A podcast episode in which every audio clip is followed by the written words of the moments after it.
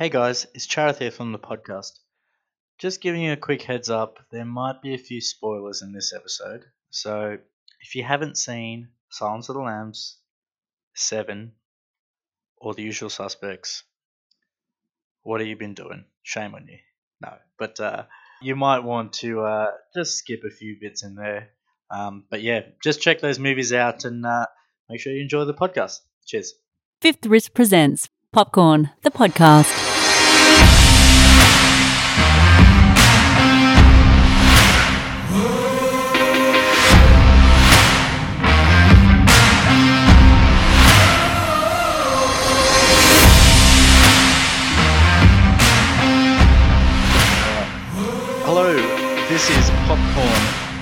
Presented by. No, hang on, what's my intro? Man, you have you have oh, pooched I this. know, I'm rusty. I think I had one week off hosting and I'm rusty. Okay, what is so it? What's my intro? So I'll do the I'll do my best Charith impression.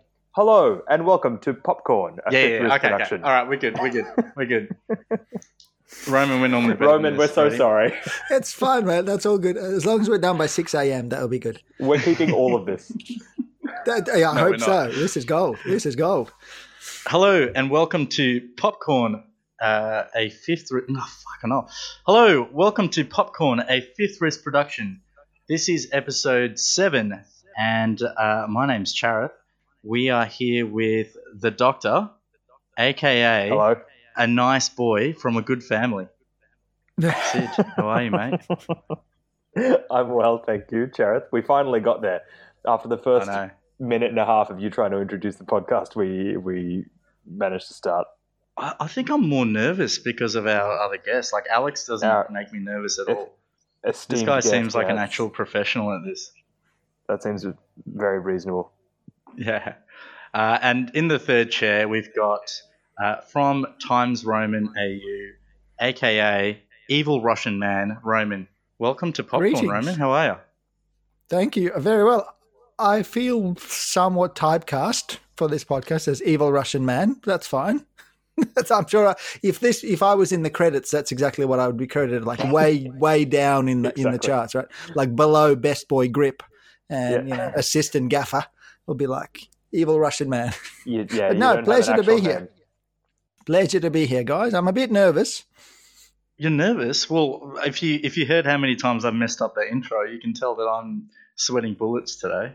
Well, this is popcorn. You know, I- I've- I you're the bring- first person that's actually seemed to have done any research leading up to this uh, episode. I bring extensive knowledge of brutalist Soviet cinema. So if Battleship Potemkin comes up, 1925 production, I'm I'm well comfortable. Oh Anything God, later Charith. than that, I got Oh my nothing. god, Charith, we might be out of our depth here. I think so. I'll I'll take it easy on you guys. All right, bring it on.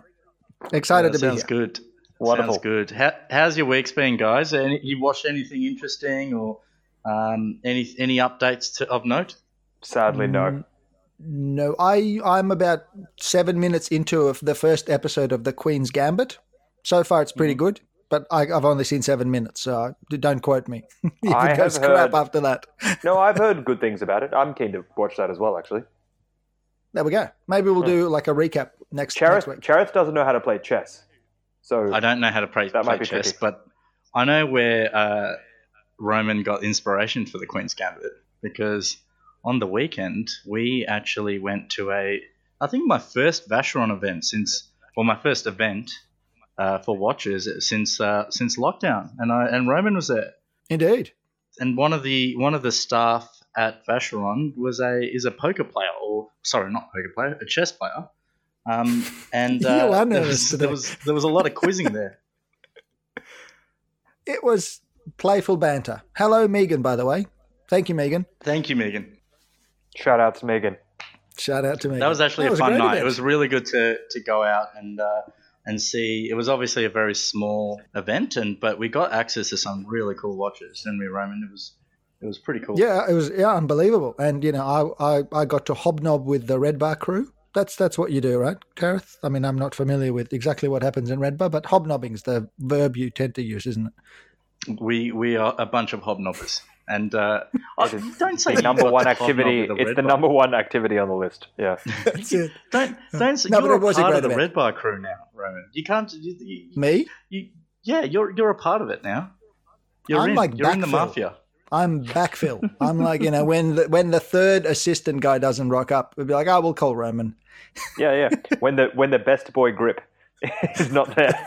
That's right. It's uh, the second assistant stage engineer. That's right. Like, I'll call call call call the, call the immigrant. You know, that's that's what we do. We pick up the slack. I don't, I don't know if you noticed around you, Roman. We're all immigrants there. Yeah, I know. That's fine. That's fine. That, that's why our listenership is. That's why we, you know, we we own kind of that the Russian and the Asian market. That's ours. Absolutely. You know, UK doesn't. we'll, we'll take it. I think I think I saw a stat. We were like first in hobby podcasts in Bahrain. So Mm. excellent. I've always wanted to That's be big in Bahrain. but this is good. Now, I'm, I'm looking forward to this, guys. I, I've loved, loved. I have to say before, before because I've got it written down, so I better read it. Uh, I have enjoyed your podcast. Uh, there Oh, you go. wonderful. I'm done. Oh, thank you so much. no, no, it's Wonderful. been it's been great. I've to be honest, like I've learned lots from the discussions you guys have had, and you've had some pretty cool, interesting things. I mean, you've managed to kill off a, a relatively famous actor quite early. So you know, Sean Connery. You mentioned him on a podcast one week, and then boom, he's gone. So I can't wait till we bring somebody else into the discussion. Popcorn claims no responsibility for the untimely death of Sean Connery. I, th- I think it's all Alex, man. It's not. It's not got nothing to do with us. The killing off his brethren. Yeah, we should encourage our listeners to kind of trawl back through the catalogue. It's quite funny if you're into kind of morbid humour. Well, we, I think Alex said something like, "We should get Sean Connery on the show before he dies," and then like two days after you release the episode. Well, he, no. so Ah, that was so that was on Scottish Watches, where he killed off Sean Connery, Oh, totally. Yeah, you're right. You're right. You're right. and then and then on on the Popcorn podcast, he did something I thought even worse, which was he, as a Scotsman, he named Roger Moore as the greatest Bond. So That's you know, if, if he didn't get Connery in one way, he got him the other way. That's it. Poor Connery never stood a chance on popcorn. That's exactly exactly. Uh, so Roman, let's let's start off. Let's hear what is on your wrist and what you are drinking tonight.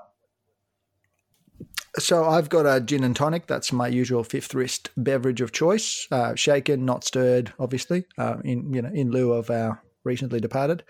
Um, and on my wrist, I've got my Anordain. Actually, weirdly enough, continue with the Scottish theme. Um, I've got my Anordain Aussie Gold custom dial model one. Nice. Awesome. Awesome. Is it as good as I have seen all the photos of? It's very nice. Well, when we do an in, inhuman thing, because you know you're on the other side of Australia at the moment, it is very nice. I have to say, we, sh- we should get you back now that the quarantine has lifted. I'm looking Uh, forward to coming back sometime soon. Awesome. Yeah, no, we should definitely. Yeah, it is very nice. I have to say, uh, like I, I have a lot of love for the brand, and we had Lewis on the show as well, just to have a chat too. And he's just an awesome. They're like an awesome company with a lot of you know, a lot of spirit, and just really good guys and girls. Awesome. People, people, I think is the word. Good people. Awesome. And uh, Sid? Uh, I've got on the wrist uh, my Baume & Mercier Clifton, um, which I haven't been wearing recently, and so I thought I'd throw it on, and a Starward Old Fashioned, which has been my sort of go-to, uh, my go-to fifth wrist thing. I think is going to be this. Awesome. And your your Baume & Mercier, that's your like blood and guts doctor watch, isn't it? I was going to say, Charith just has always described this as my Indian guy doctor watch. Right. And it, I thought he meant that's the one that gets inserted when you do a colonoscopy or, or a prostate exam. I thought No, that's what he That's, meant by that's, blood that actually what I meant. Is it on a It- brown strap? it does have a brown leather strap. I was going to say that, but uh, what color was it originally? Uh, sorry, it was, ignore me. It was white on white, me. and it's gone. It's gone horribly wrong. Um, Well, that's how you know the doctor's experienced when the strap starts to discolor.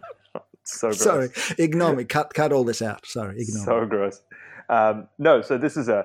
Uh, I'm not the biggest fan of everything and Mercier does, but I think they nailed it with the Clifton, and I picked this up uh, a really good eBay find, and I wear this um, pretty often. Uh, apart from recently, I used to wear it pretty often, I should say. Um, good So- watch. No, that's that's awesome. So, so Chad, before you do your wrist check, can I just ask a medical question to uh, you know, once we've got Patch Adams on the line? Uh, quick question. You know, you know, with uh, like the um, the, the, you know, there's chronographs with the pulsation scales on the yes, dial. yes. Do you know any doctor who's ever used it. You know, I've since like 1923 or something. I've never met a person that's owned one. right. Okay. Um, but but one of my one of my I think Grail watches is I'm pretty sure there's a Speedmaster you can get with that bezel, um, which I just think would be awesome. Um, I do orthopedics, so the, I don't really count pulses anymore. But it's just a cool. it would just be a cool bezel to have on, You still on a want them- speedy. you still want them alive at the end of the thing. Like you still check, right? Once you put the bones back together, you still check I- that they're breathing. I right? tend to check. Yes. yeah, good. Okay. That's reassuring for all of us. okay, we need to cut that bit out. That's bad. Sorry, yeah. but no, but that was just yeah, no, cut, cut, cut that bit out. But I am actually, but I am curious about the pulsation scale because I, I like the appearance. I've just never known anyone who's mm. got one. Me too. It's it's actually really inconvenient to use because you have to start the chronograph and do the whole thing. I most people honestly don't look at their watch because there's a clock in almost every hospital room. Right, right. So you would feel a pulse and look at the clock. Um, the clock tends not to have a pulsation scale on it. We don't. We don't. We can't afford Vacheron clocks in that. exactly. That's the cuts to the Medicare. That's In the, the- public health the system. public health system. Sadly lacking. No, but that's cool. Thank you for that. That's a good glimpse into kind of the you know into the medical world. What about you, Jared? Sorry, I'm just taking over as host. That's What's right. on your no, list? No, no, no, that's good. Just good. moving this Um, along. Yeah, I'm wearing my. Well, you know, you might just want to skip straight past this. I'm wearing my most villainous watch to go with our topic, which is my Deep Sea. Um, It's Mm. just like it just looks like a watch that's owned by bad bad people. Uh, and I'm wearing, I'm drinking my probably my least villainous drink, which is a raspberry beret. Um, I'm having a pint of raspberry beret, which is um, Cointreau with raspberries, egg white, soda water, and fresh lime. So it's it's a it's a warm night, and it, I just felt like it.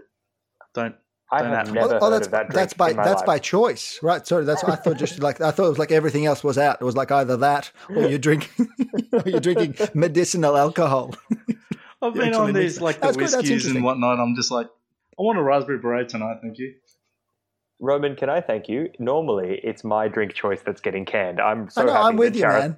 that I know, I'm with you. I'm with you, man. It's payback time. Totally. Yeah, yeah. I'm kind of concerned about this episode, actually, to be honest. the only way is up. I mean, we've had raspberry beret. I mean, the only way literally is up. So that's fine. Yeah. All right, Roman. You know, you're you're obviously a uh, a OG Fifth Wrist pod, podcast host as well. Um, but just for some people that you know are new to Fifth Wrist or maybe haven't listened to your show, uh, can you just give us a little background on, on yourself, your your history with watches, and and your show, Independent Thinking? Sure. That's really weird. I haven't introduced myself in a while. Uh, okay. So my name is Roman. I live in Melbourne, Australia. I've been into watches for probably for This is not a 10, Tinder date, Roman. years, Just something like that. just I like walks in the rain. Fine. Jesus. All right. Anyway, fine. So into watches. The three things you need to know about me. One, I don't like Rolex. I run a podcast called Independent Thinking, which is all about you know indie watchmakers, horological book authors, or interesting people doing cool stuff in the world of horology. Um, that's pretty much all you need to know. Um, if you need to know my postcode, if you want to send me something, send me a DM times Roman AU. Done. Easy. That was so succinct and excellent. That was good.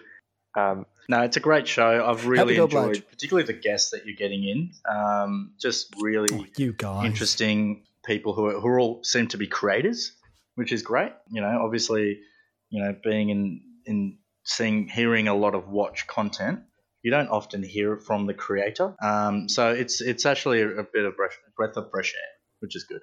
Oh, that's that's very kind. I mean, what I find, I mean, that's what interests me. The beauty of kind of this fifth wrist family, as we now have, is that you know we all have individual personalities, all the hosts, and kind of all the shows and all the co-hosts. Kind of, we tend to steer it to slightly different directions, and it's been like a lot of fun to actually meet the people that I'm interested in, and like you know, collectors, makers, book authors, and things like that.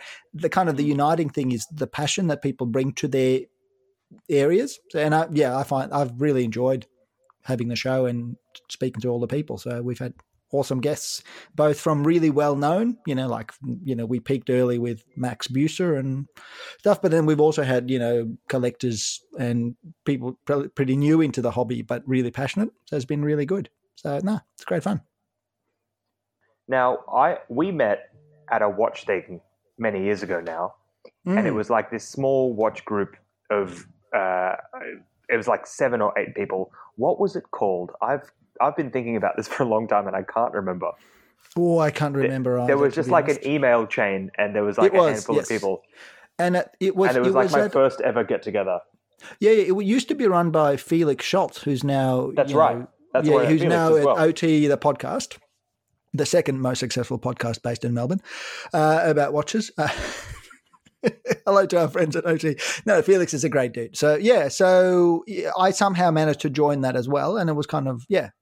And at one point, I think I took it over and really killed it because I think Felix left, and then I did. I managed to do one get together, and then people just kind of went, "Yeah, like Roman's a quiet taste," and they all dispersed. So I killed it.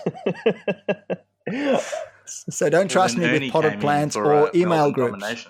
That's right, exactly, exactly. Yeah. Awesome. All right. Well, so our topic today, if you haven't guessed it, is villains. We're talking about the bad guys. We're talking about the the people that are trying to take over the world or rob the bank or just crazy serial killer people, whatever you want. Um, Mm. And we're talking about Mm. specifically movie villains, uh, which is why this is perfect for Roman, obviously, um, because he's the scourge of all Rolex owners. Um, I can feel him kind of burning through the microphone right now at me because I'm wearing one. Um, and uh, he he's uh, he's a Russian, so let's let's be honest, Well, right? I- That's like Yeah. sixty percent of them. Well, I'm hoping anyway. by the end of this episode you'll sell your Rolex, but that's fine. I'll work on it. That's fine. I'm not going to lie. It's Let's kind do of it. the watch that I probably will sell. So yeah, It's the way to go. It's the way to go. You got to have some. self. You got to have some self Wait, respect. Roman, man. Roman, when you went to that red bar thing, is that how you introduced yourself? Hi, I'm Roman. I hate Rolex. And then did several people just like look away? No, no. I said hi. I love Vacheron. Obviously, I mean, I was Nice. at a Vacheron Good one. boutique. You have to, you know. You, you get, you got to, you know. My mother, my parents raised me to be polite, you know. were there any Rolexes there? I don't think there was. No, there's some. No, not not at that. event. No. No, there was there was a speedy Speedy Tuesday. There was a crazy Nautilus, and there was a Reverso Yeah. that was yours, that which was lovely. And then I can't remember what Vinny had. Shout out to Vinny at Tell Your Yeah, I think he had his Pel- Pelagos. oh, he yeah, did too. no, yeah, yeah, the, the, the LHD, the titanium one. Awesome. That's why it was such a civilized evening. You know, it was just It no was, yeah. On No, the table. good. It's great, great. I can I can just feel your listenership dropping. Go. Sorry, I'll be quiet. That's all right. So what we're going to do is uh, we're going to start this off with the draft. Mhm. So because before we even get into talking about our favorite, like getting to talk about villains in, in movies, I figure we Mhm. we do the draft first. Um, the Mhm. way it works is we are all going to pick a one at a time our favorite villain. Maybe maybe a little bit ex- explanation as to why. It's going to go snake style. So you know one to three, and then third pick gets the fourth pick. Um, and Roman, you have the first pick. So Okay. we get five picks each. I hope you have a board ready in front of you because I've got one. I have a bit of a board. I started drinking a bit earlier, so I won't keep up. But that's fine. Um, I have a question, uh, point of order, just before we start. Point of order. Can we? No, no. So this is villains podcast. Can we also do like anti-heroes? Is that a is that one of the categories, or is that not allowed? Uh, Well, let's let's see what the anti-hero is. You know, if it's Yeah, like let's see what Donald the Trump in Home is. Alone Two, that's not.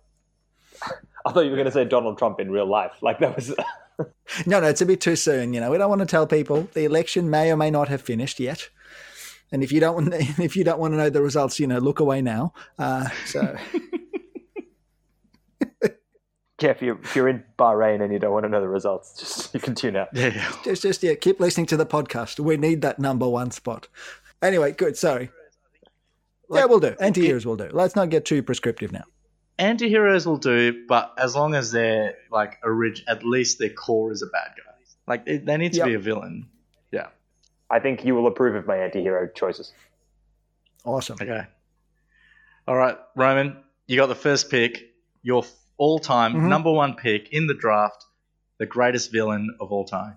All right. Now, th- now we should preface this by saying this could be a big spoiler for people who haven't seen the movie Usual Suspects. So Ah, listen, look work. away now. You know, whatever you do, unplug something or plug something. Keyser Söze, number one, Oof. possibly greatest mo- v- movie villain ever created.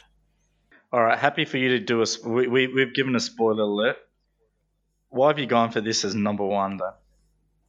If you haven't watched The Usual Suspects, like you, it, you've had thirty to thirty-five years.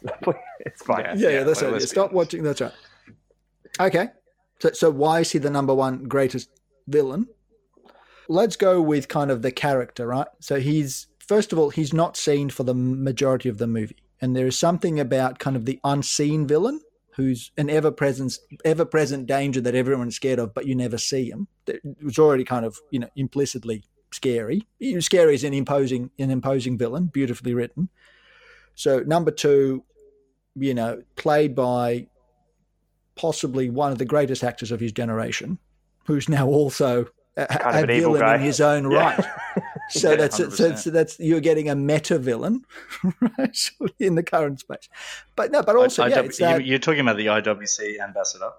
Correct, indeed, indeed, our favorite IWC ambassador uh, of all the of all the others. But you, we've done the ambassador. That's a call out to your previous episode, by the way, which everyone should totally listen to. The yeah, so yeah, but he's really beautifully written. There's a big plot twist in the end where you realize just how evil the evil guy is because he was spoiler alert once again on the screen essentially most of the movie and you didn't realize that he was the evil guy. Mm.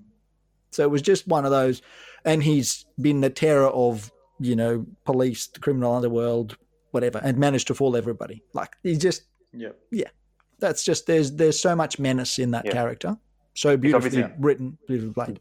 Very intelligent to have done that as well. So like smart evil guy, not Yeah, just exactly. like Who is- reckless who- evil guy. Yeah. Yeah, and he's ruthless, like smart, evil guy who's also really ruthless Mm. and really calculating and ever present. And he could be anywhere. Like, how much scarier can you be? So yeah, so that's why, like, I think was a pretty e- for me. It was relatively easy. I had a, cou- I had about ten that were shortlisted, and then out of those, like, he stood out. So Keyser good. Soze. That's a good pick. Thank you. No, I great, come prepared, great you know. screenplay. Christopher McQuarrie won the Oscar for that screenplay. Usual Suspects. Kevin Spacey won the Oscar as well uh, for that role. So, um, and and the the cool thing is, is Spoiler that- alert. Yeah, well, he, for the role in, in, in Usual Suspects. Um, and the the cool thing is that you kind of thought he could have been about three or four different characters um, through Exactly. the movie, which is really cool. Yeah, nice. Good good Yeah. first pick. It's a great, it's a great movie. It's a great movie Yeah. as well. Absolutely. with the lead character. I know Kevin Spacey is a name we don't mention in polite society now, but yeah, good movie. I'll leave it at that. Look, doesn't change the fact that those movies were great. You know, like they, they were Hmm. like he, he he was in so many great movies. So yeah, Yeah, absolutely. absolutely. It's, yeah, and I mean, he was a fantastic actor. Once again, like I got to see him at uh, playing Richard III. He like the the theatre production that came to Australia in Sydney. It was unbelievable at that. Like so, amazing actor, clearly flawed and awful human being, but Sure. You know, we still talk to Charith, and you know, he's some of those things. There's just a drive-by on Charith tonight. This is great. Okay. Do you know what? That's with a you, I've been sa- I've been saving six episodes worth. Of, Incredible. Incredible. That- that- sorry, yep, go. So no one's challenging Keyser Söze. No, I think No, he's, it's I think it's a great pick. choice. It's a great I, first. I had it on my list. I didn't have it as high as number one, but I had it on the list. Agreed. Okay, Me too. He was on my board, Cool. but uh, not number one. cool. All right. I have a feeling Charith and I have the same number one. Yeah. Well, I'll I'll take Mhm. it then, because I got Mhm. the second pick, and uh, my first ra- first round pick is Hans Gruber from Die Damn Hard. it. Yes, Yes. yes, yes. Damn he it. was in my yeah, had him as well. I knew it was coming. Yeah, In my opinion, fantastic. Yeah, the greatest bad guy in the greatest action movie ever made, in my opinion. All time great death. Played amazingly in a, you know, kind of his American breakout role uh, by Alan Rickman, uh, the late great Alan Rickman. And I just thought Yeah. that he was just a hilarious character, but he was kind of menacing throughout the film as well. Um, and just Absolutely. perfect foil for, for Bruce Willis's character as the everyman action hero. So um, yeah, Hans Gruber. That's my Yeah, number good. one. That he had some of the best lines, you know, evil guy lines in any movie ever Oh, recorded. yeah. You know, there's some really cool lines. And then when he when he played the uh, when he imitated the American schmuck, whilst uh, you know Yeah, me, when while he he was met pretending John to be McClane. a- oh, yeah. so good, yeah, just hilarious. Excellent. Yeah, Interesting Yeah. fact. Then so he was meant to be a German German villain, but the Mhm. the the his crew when they were Mhm. speaking to each other, they were just speaking a made up language, not not German. yeah. It was like Yeah. they called it European, but yeah. It's it's made for the American market. Europeans fine, close enough. Yeah. Um, okay, so I've got the third pick. Uh, I am to go. A lot of my bad guys are sports centric bad guys. So I'm to go with uh, Shooter McGavin as, as just a guy you love to hate uh, as a villain in a sports movie. Uh, and all he wants to do is just kill Happy uh, on the on the golf course. And I I'm uh, there's no likable quality about Shooter McGavin, which I think makes him a really good bad guy. Yeah, fair enough. Fair call. Thoughts? Charith is probably unhappy with this. No, I think he's a good. It's a uh, high ranking for a comic sports villain, guy. but But I think Ro- it's Yeah, this is now bad guy. between Roman and I for the uh, for the draft. It's not a truly evil bad guy, but he's like he's a lovable bad guy. he's not lovable. He, there's no, there's nothing likable about him at all. But you do love to hate him. He eats shit yeah, for but you breakfast. said that about Charith before we started recording, but you know we're still here, so you know you found something. I, I, I'm I'm surprised you took him that early. Was he on your board? No, No, no, he No. was. I, I had him in an He honorable wasn't on mention. either. Okay. So, so you could have taken him with the fifth pick. Oh well, I've, I've taken him with my first pick. Either way, either way, he's on uh, he's on the board. Um, the second pick for myself, which is pick number four overall, uh, is just a classic bad guy over the last thirty to thirty or so years. Uh, the Joker. Yep. Um, Nice. Yep. various iterations of him from Nicholson to uh, Ledger to most recently um, Joaquin Phoenix. Just Nice. insane bad guy. All he wants is to terrorize people, uh, and you can't really fault it. So I've got Joker at, at four. Yep. Yeah, uh, awesome Joker bad guy. Yeah, well played. Well played. Yeah. Yeah, I had him on my board. Uh, obviously, two Academy Award performances out of him. My favorite Joker is actually Mark Hamill's cartoon Joker. I don't know if you've seen any of those cartoons, but Mark Hamill's No. voice as the Joker is terrifying. He's really good. Mm, Um, okay. Cool. Yeah, no, really good, really good bad guy. Uh, probably, probably the best comic book bad guy ever. Right?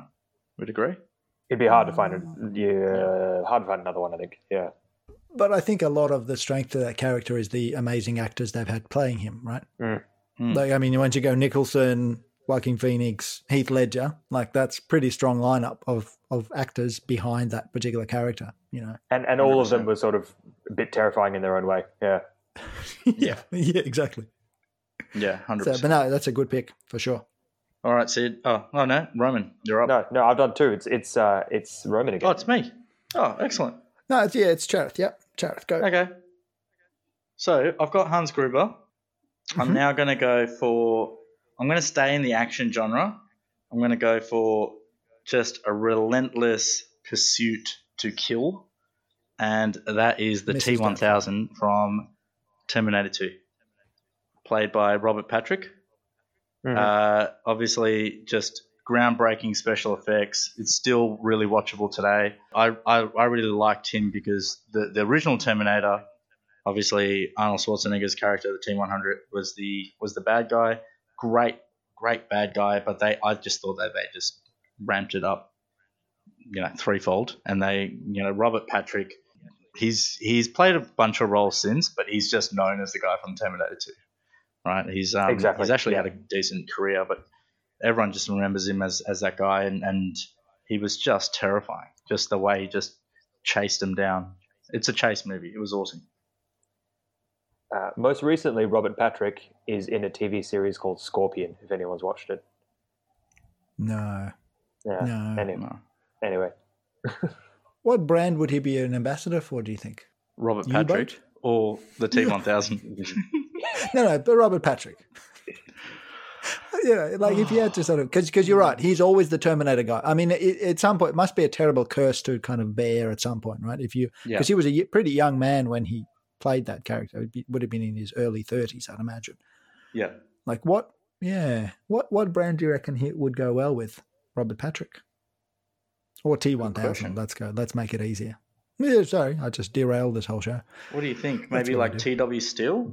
Yeah, yeah, or U boat. Yeah. That's why I thought like Oh, U boat, U-boat. something. I was even metallic. thinking like, have you seen some of the the Oakley watches? no, Like they're real overbuilt looking things. I thought maybe something like that. so kind of overbuilt but no personality. Yeah, cool. No, good call. All right, that was my second pick. Awesome. That was good.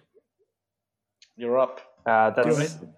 Roman now. All right. Well, Two I two have, picks. Two picks, Roman. Uh, Well, staying in the med. Well, I mean, not staying, but I'm going to switch to a medical field. I've got Dr. Hannibal Lecter as number Oh, two. damn. Great call. my next pick. Mm.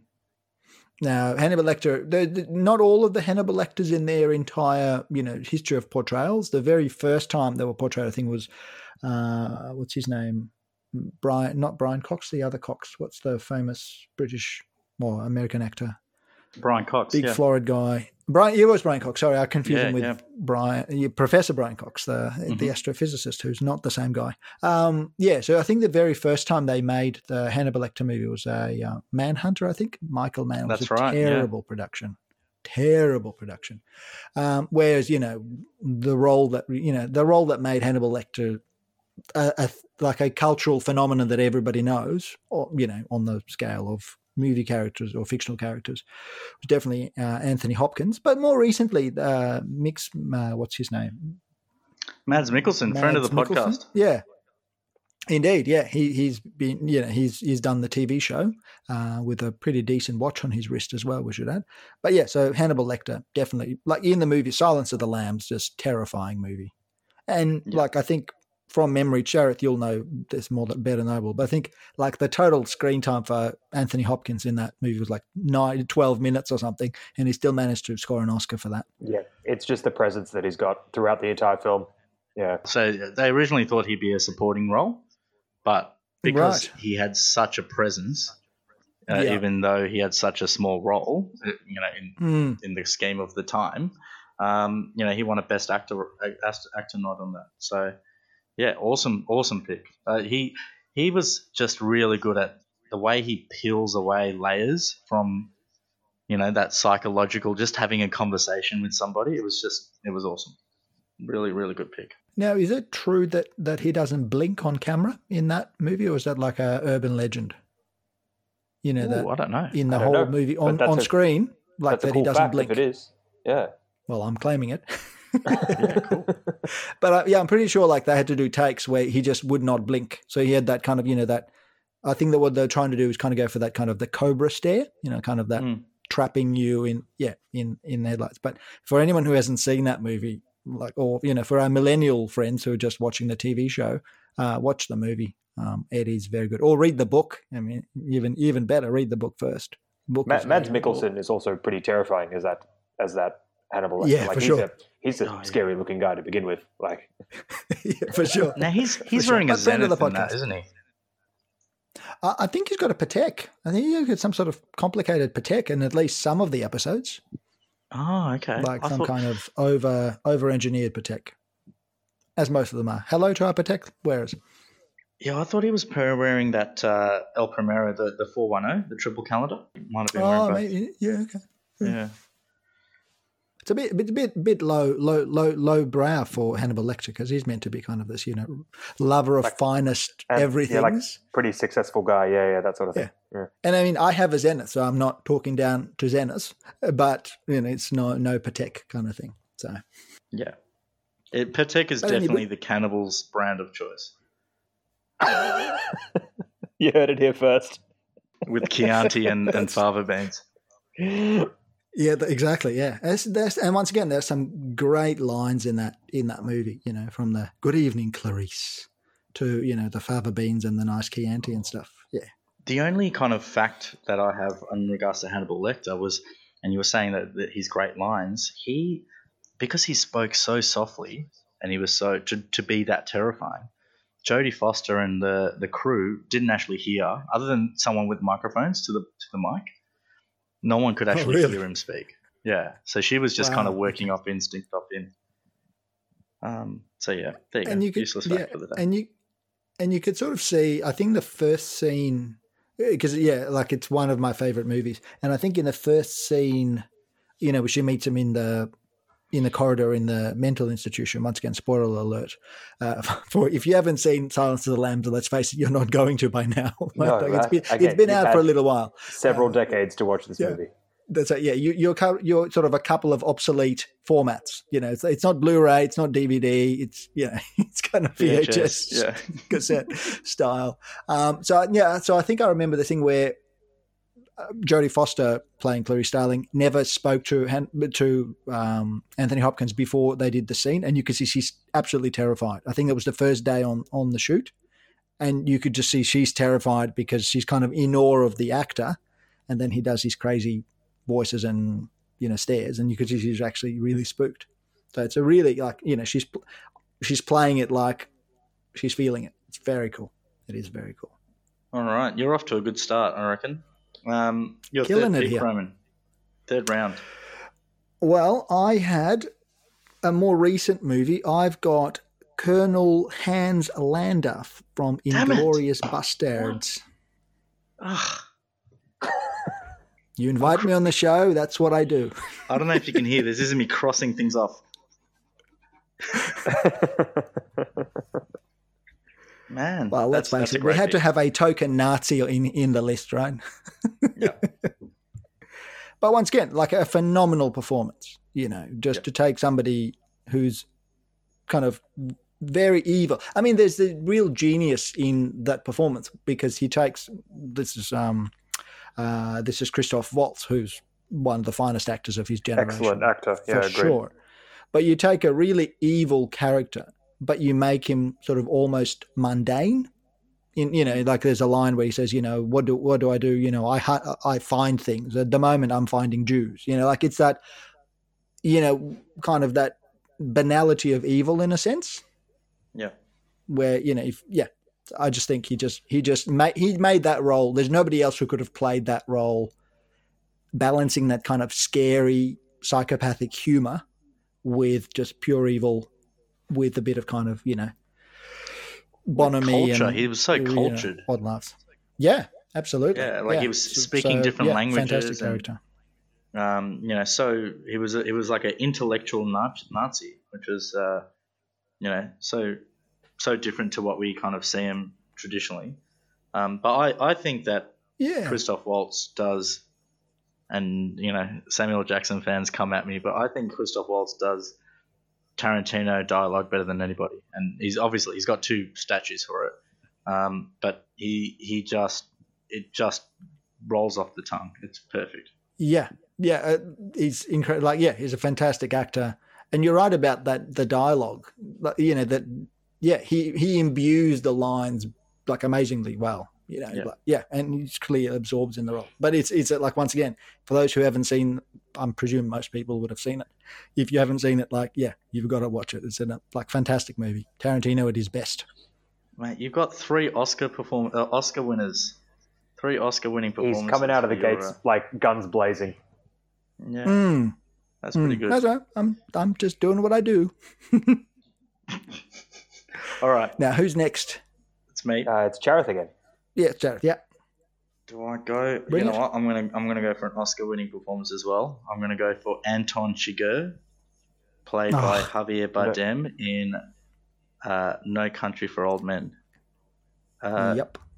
Bit similar to the T1000 in that he's just he's on a mission. It's a chase. It's another kind of chase movie, really, and Mm. uh, he's got this kind of bolt air gun that he that he uses to you know execute people like cattle, really.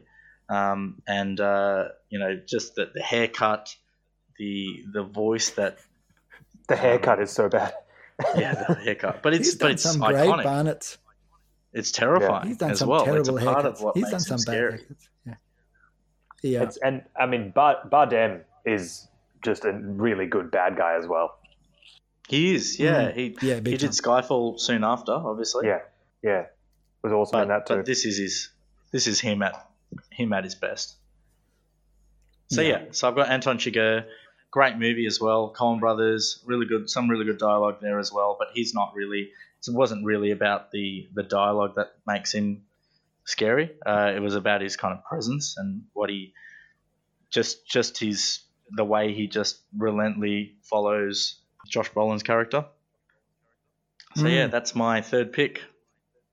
Beautiful. No, well, that's, that's awesome. Yep, had him on in my list. Yep, go Sid. Good third pick. Uh, I am going for. So this is round three, is it? So Yep. my third round pick is going to be uh, Senator slash Emperor Palpatine. Uh, That, that that's the sound of a gunshot. No, no, it's sorry. Apologies. um, so iconic bad guy from the Star Wars franchise. Um, Star Wars we discussed last week, week before with Martin. If you haven't listened to that podcast, go listen to it. Uh, Just for the voices. just for the voices, Martin's so good at it. Um, he was. but you know, he's the senator, and he's like kind of playing this good guy for you know episodes one and two and whatever, and then then you know, kind of you figure out that figure out that he's kind of the head of the entire Sith uh, organization, as it were, and and has Spoiler alert. all the powers. All right, if you haven't seen Star Wars, if you have, That, good for you. yeah, Good for you. There's 12 hours you haven't wasted. You Good for probably you. should know because he's played by the same actor.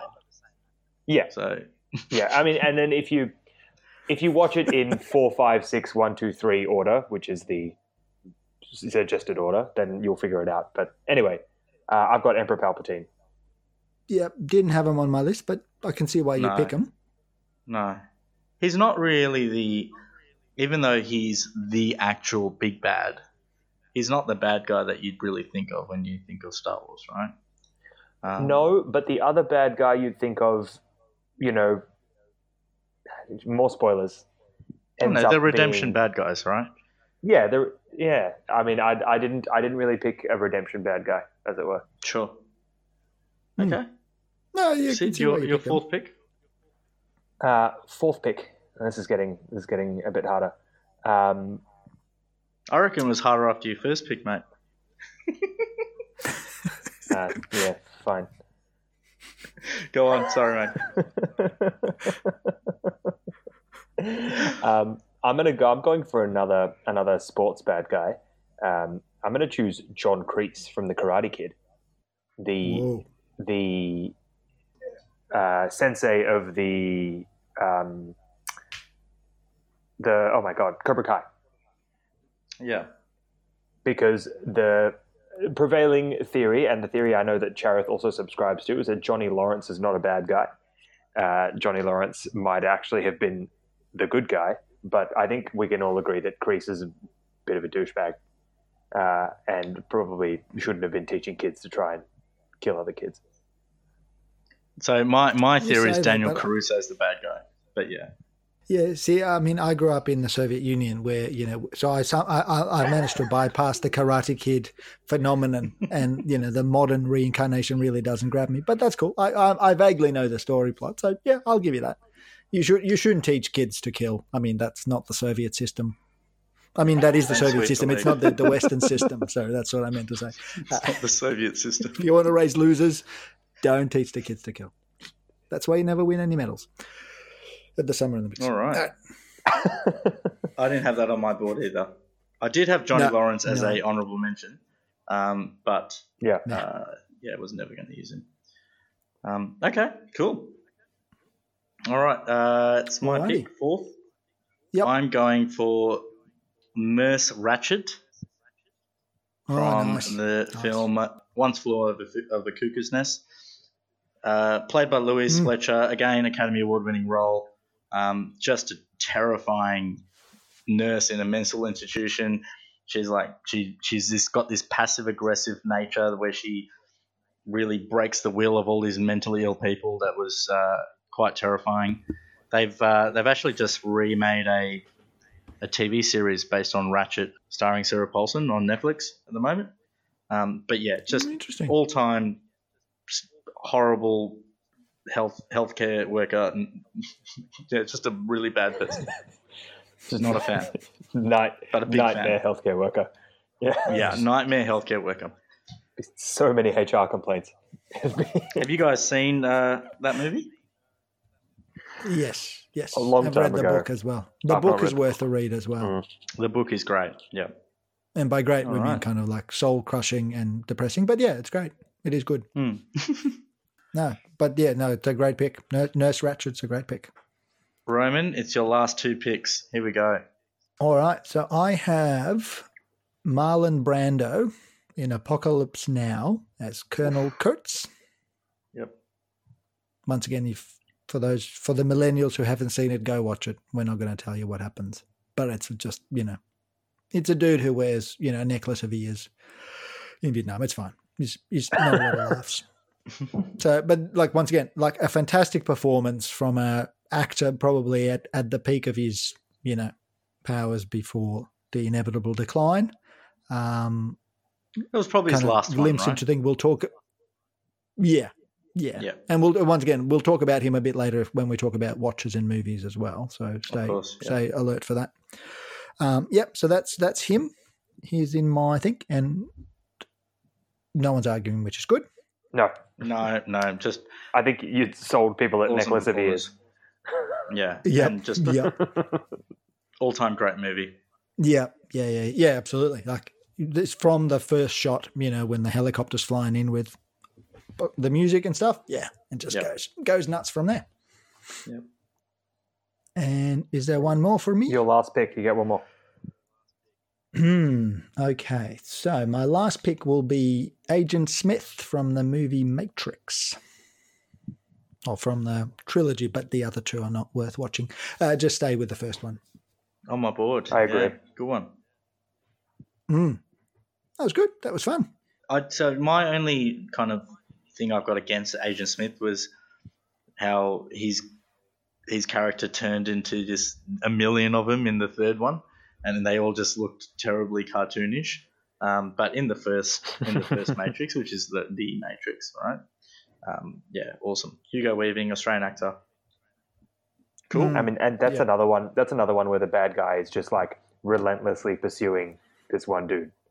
Hmm. Or is he pursuing his own freedom? Or isn't it Yeah, all just a metaphor of shouldn't take LSD uh, or something? Don't take drugs, kids. But no, it's Good great. movie. finish. Good finish. Mm. That was All fun. right. Charith, you got one more, I've got one more, and uh, you've got one more. So and I've got one Uh, more. Yep. I'm split between two. Mm. It'll be Cruella de Vil from 101 Dalmatians. Bound to be. On the board. No. Mate, she's, she, she kills dogs. Sorry, She, interrupted she you. made a jacket out of puppies, man. That's that's evil. Or so 2009. I mean, honestly, fur is just so done. Uh, sorry. Do you know what? Between the two, I'm going to go with. This is a Stephen King movie. I'm going to go with Annie Aw, damn Wilkes, played by Oh. Kathy Bates in Misery.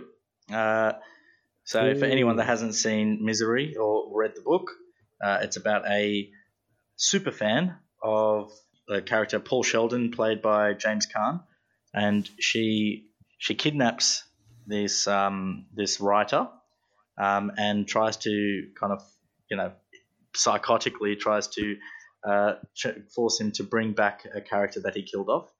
Um, but you know, th- so again, Academy Award winning performance by Kathy Bates. Uh, she, the great thing about Annie Wilkes is she kind of she goes through this roller coaster of emotions. At one point, she's uh, you know giving him ice cream and being nice to him, and the next point, she's cut trying to cut his foot off so he doesn't escape. Like she's just you know out of control. So yeah, Annie Wilkes. That is my final pick for greatest villains. It was very hard that one because it was between two, another one. And. Sid, last pick.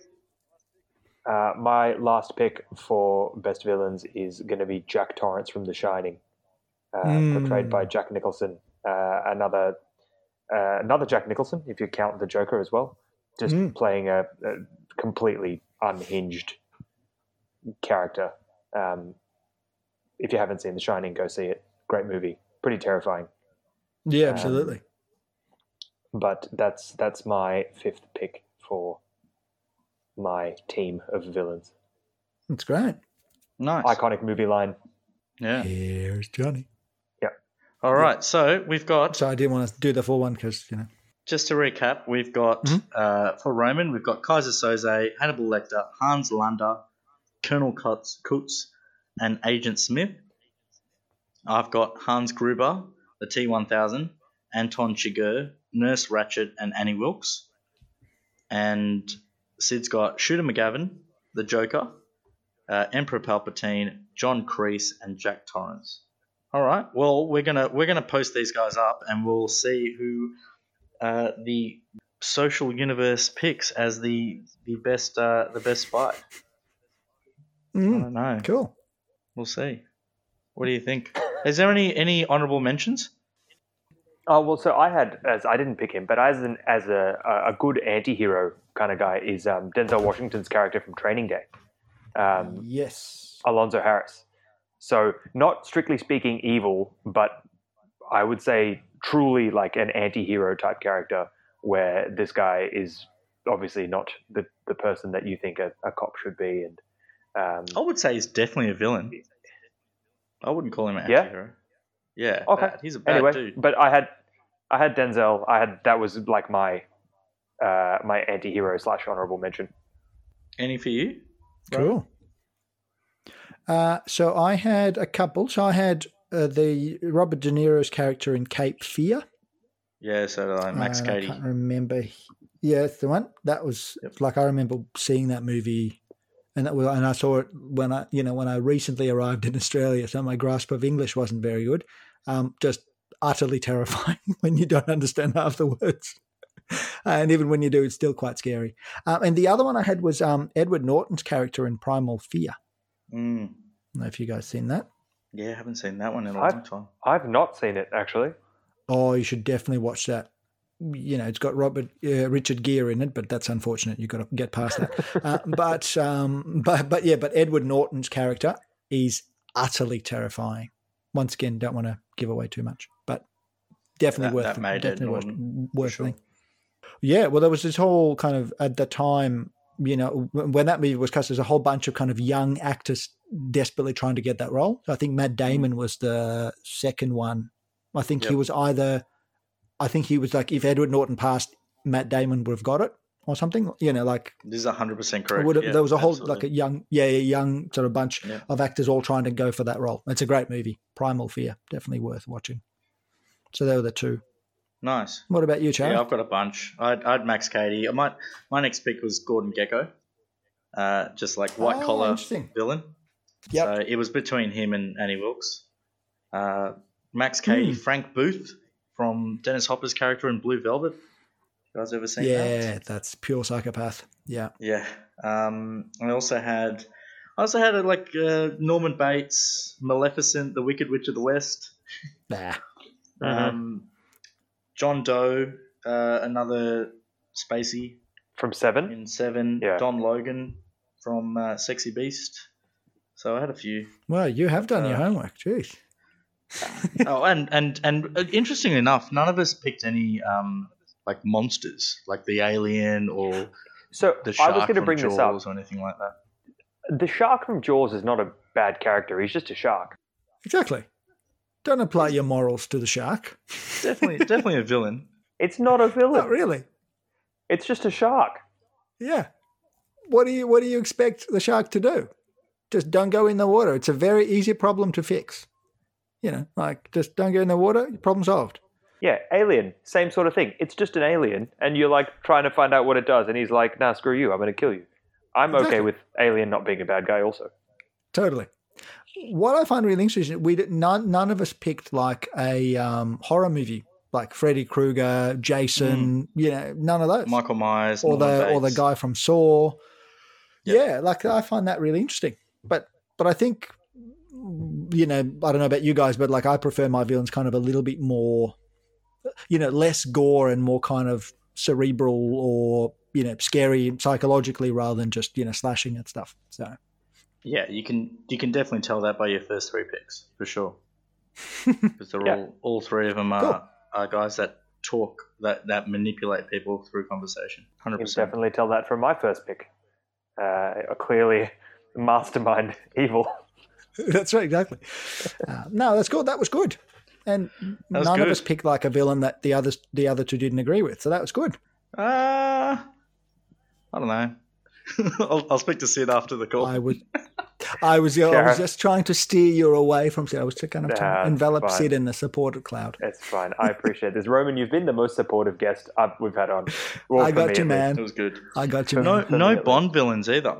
No Goldfinger or I Anything I wanted to have I I I had um uh the oh my god what's his name well your your pick but his the Skyfall bad guy Blofeld, Blofeld. the Skyfall bad guy oh right okay whose name escapes me um Yeah. because I thought he was a really good Bond villain yep I've got a Bond villain. If we when we start talking about villain watches, I'll a Bond villain will come up. Let's do it let's talk about villain watches any any call outs Yeah, I've got a little list. go All right. Well, we mentioned Brando. We might as well talk Brando in as Colonel Kurtz. Famously had a Rolex GMT. Famously, I mean, recently went up for sale very as recently well. yeah 1.95 million I think Is that right? Jesus. yeah Jesus, see, kids don't Rolex. It's that simple. Um, so that's that's a famous one. Um, I've got another Rolex for you if you like. Uh, two tone Yeah, so that one there, from so Patrick. Bateman.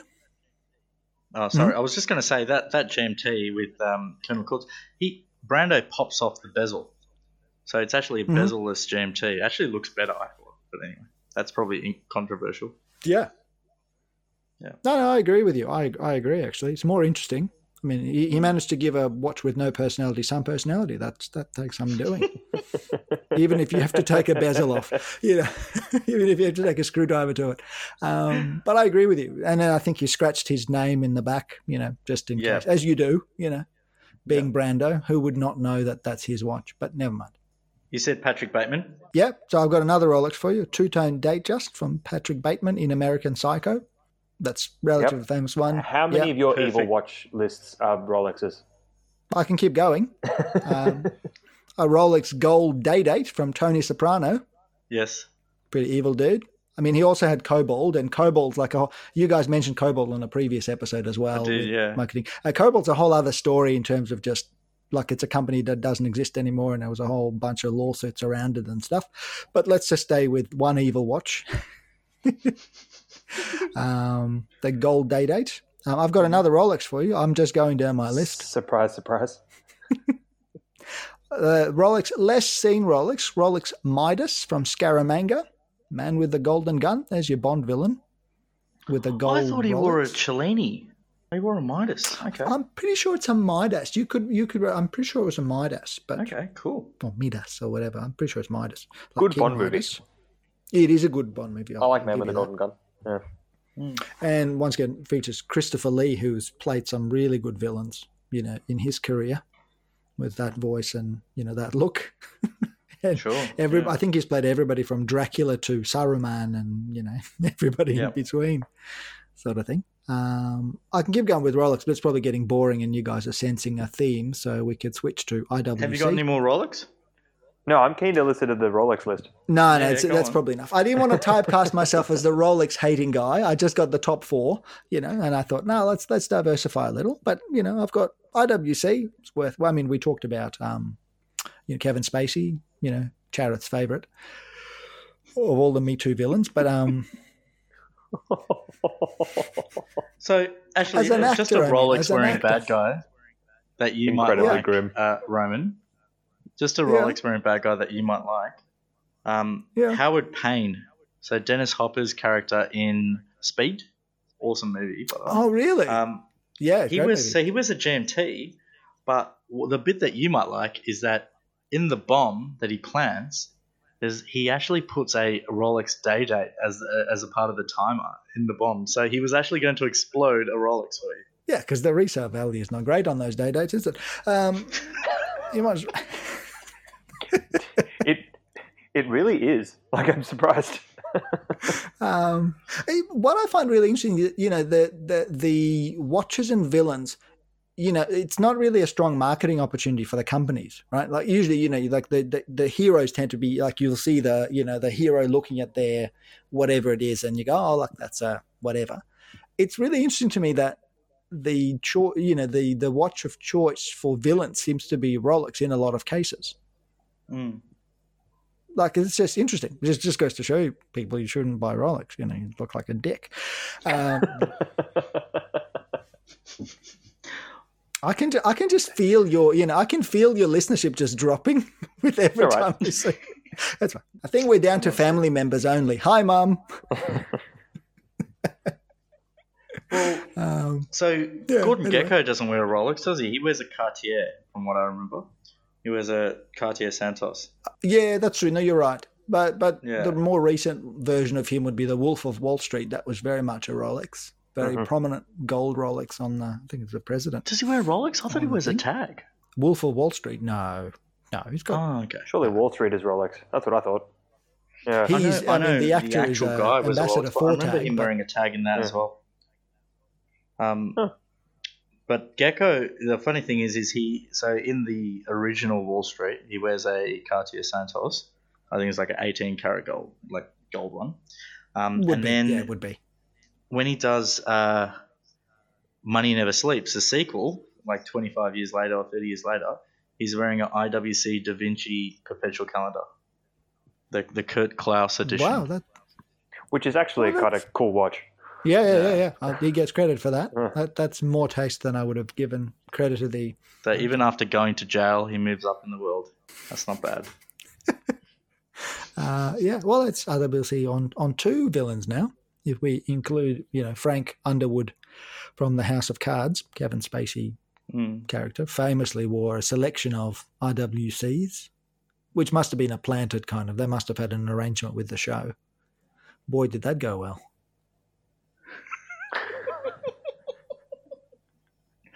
Well, you know, I'm just saying it would have been, no, no. I'm just saying it would have been very successful up to a certain point, you know, and then the character mysteriously gets killed off. Um, we don't know why. Yeah, because that, that didn't make news at all. anywhere.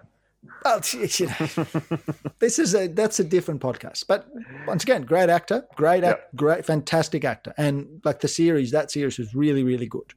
You know, and you know, like the, we, we we may or may not want to go there, but like I find that whole kind of you know the cancellation of certain movies or certain series or whatever, if the character the actor does something bad, really an interesting thing. We should probably talk about it on a different podcast. There's a whole other you know there's a whole thing with you know Roman Polanski and not related to me, obviously, just same first name. Um, you know Roman what do you Polanski, mean? Woody Sorry, Allen. like you're talking about cancel the cancel culture. Yeah, you know, like there's you know like shows and things kind of you know get made but not shown because you know the people involved are Yeah. have tran- transgressed and things like that. Which So? I presume all just- this- yeah, go. my just to give my opinion on cancel culture really quickly, I think it's uh, like even and using Kevin Spacey as an example, I think it's quite unfair to all the other people that worked really hard to make that a really good movie. For instance, um, like if we're talking about Usual Suspects and we say, oh hey, you know I can't watch Usual Suspects because Kevin Spacey's on it. Well, Gabriel Byrne's on it, Brian. Brian Great Singer, well, actor. actually, Bryan Singer's actually not a good look either. Um, but Gabriel Kevin Byrne's on it. Benicio Go with del Kevin Toro. Pollak. Yeah, Kevin yeah, Pollak. Benicio del. Toro and all those guys. Yeah. But but there's all these people that have that go into making a movie a great movie, um, not just Kevin Sure. Spacey. So for Sure. for people to cancel, you know, L.A. Confidential because Kevin Spacey's in it, but you know Guy Pearce is awesome in that movie, and so is Kim Basinger, or whatnot. Um, you know, it's I think it's just ridiculous personally, um, and I think it's a little bit short sighted, and they're missing out if they do. But but you're talking historical things. What about some of the new things? Like let's say Roman Polanski made a movie about the Dreyfus affair. You know, that which Yep. is the famous sort of anti-Semitic trial in France in the Mhm. 1800s. Um, movie was made in France because you know Roman Polanski seems to spend a lot of time in France for some reason. Um, Mhm. Must love it there. Uh, France and Switzerland, Um, I think. yeah, yeah, exactly. It's yeah, it's, it's, he loves the chocolates. Loves the chocolates. That that man, he just cannot get him away from chocolate.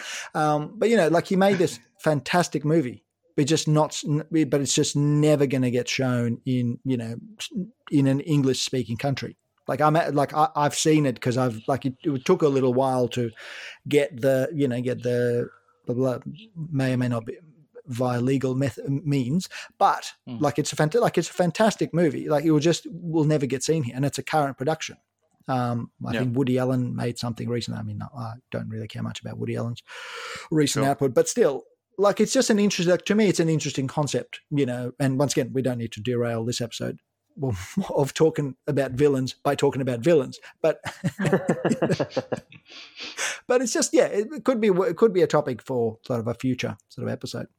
Anywho, anywho, we, we started talking about evil people wear, wear, wearing Rolex, and now look, we're talking about unmentionables. See, it's a natural progression. That's what happens when yeah. Anyway, So, so on that note, what is the perfect watch? And there- there's, That is a probably different segue. types of villains. What's the perfect watch Yep. for a evil villain? go Sid, you take this one. I was going to say, Roman, you go, but you're not allowed to pick Rolex. Oh, Well, what am I going to do with all let's, the sea let's split it up. so you've got let's split it up between a you know the psychological maybe the the the the rich or psychological white collar or you know the intelligent villain and the the the henchman the bulky kind of the action hero villain Yeah, because they're, Sure. they're probably different watches right Yeah, so Yeah. like your your rich, your rich, smart, intelligent, like master manipulator type of guy is probably wearing something like, uh, like you said, Mads Mikkelsen's Patek, or or something that's just maybe understated but cool. It'd just be like a Calatrava or something. I reckon. Nothing. I, I don't think it'd be anything too bonkers. I think yeah, I reckon it'd be like a good pick. complicated. Yeah, or yeah, I, I would have thought like a complicated Patek, like a split second, like like a grand complication type of thing. You know, just thirty-eight mil, but just has everything on it. I think have we settled on Patek for, for evil we for evil I think so. I Yeah. think so. I think so. I think Pal- so. Patek for the Surprising intelligent they don't market uh, it with it. psychopath Sophisticated and for the, villain. Yeah. Yep. and for the um the heavy duty villain Uh, so uh, are we thinking heavy duty villain who is successful? Then you kind of go like maybe a Panerai type thing, you know, something with a lot of wrist presence. You can use it as a knuckle duster if you needed to. Weirdly, my Uh, first thought was Panerai also. Mm. My first or a thought was U-boat like an if it's an unsuccessful villain. No, no, that's a thought. That's that's a thinking man's watch. That's like that's somebody who's you got to think about when you read the time. It's not, you know. All right. I could be wrong. thanks, though. I mean, thanks, that's thanks, man. Yeah, no, you're probably right with the Panerais though. well, we know. We, you know, Dane wears a Urwerk, and at some point I was actually thinking about the so I'm 103 just as well. Save you a guest.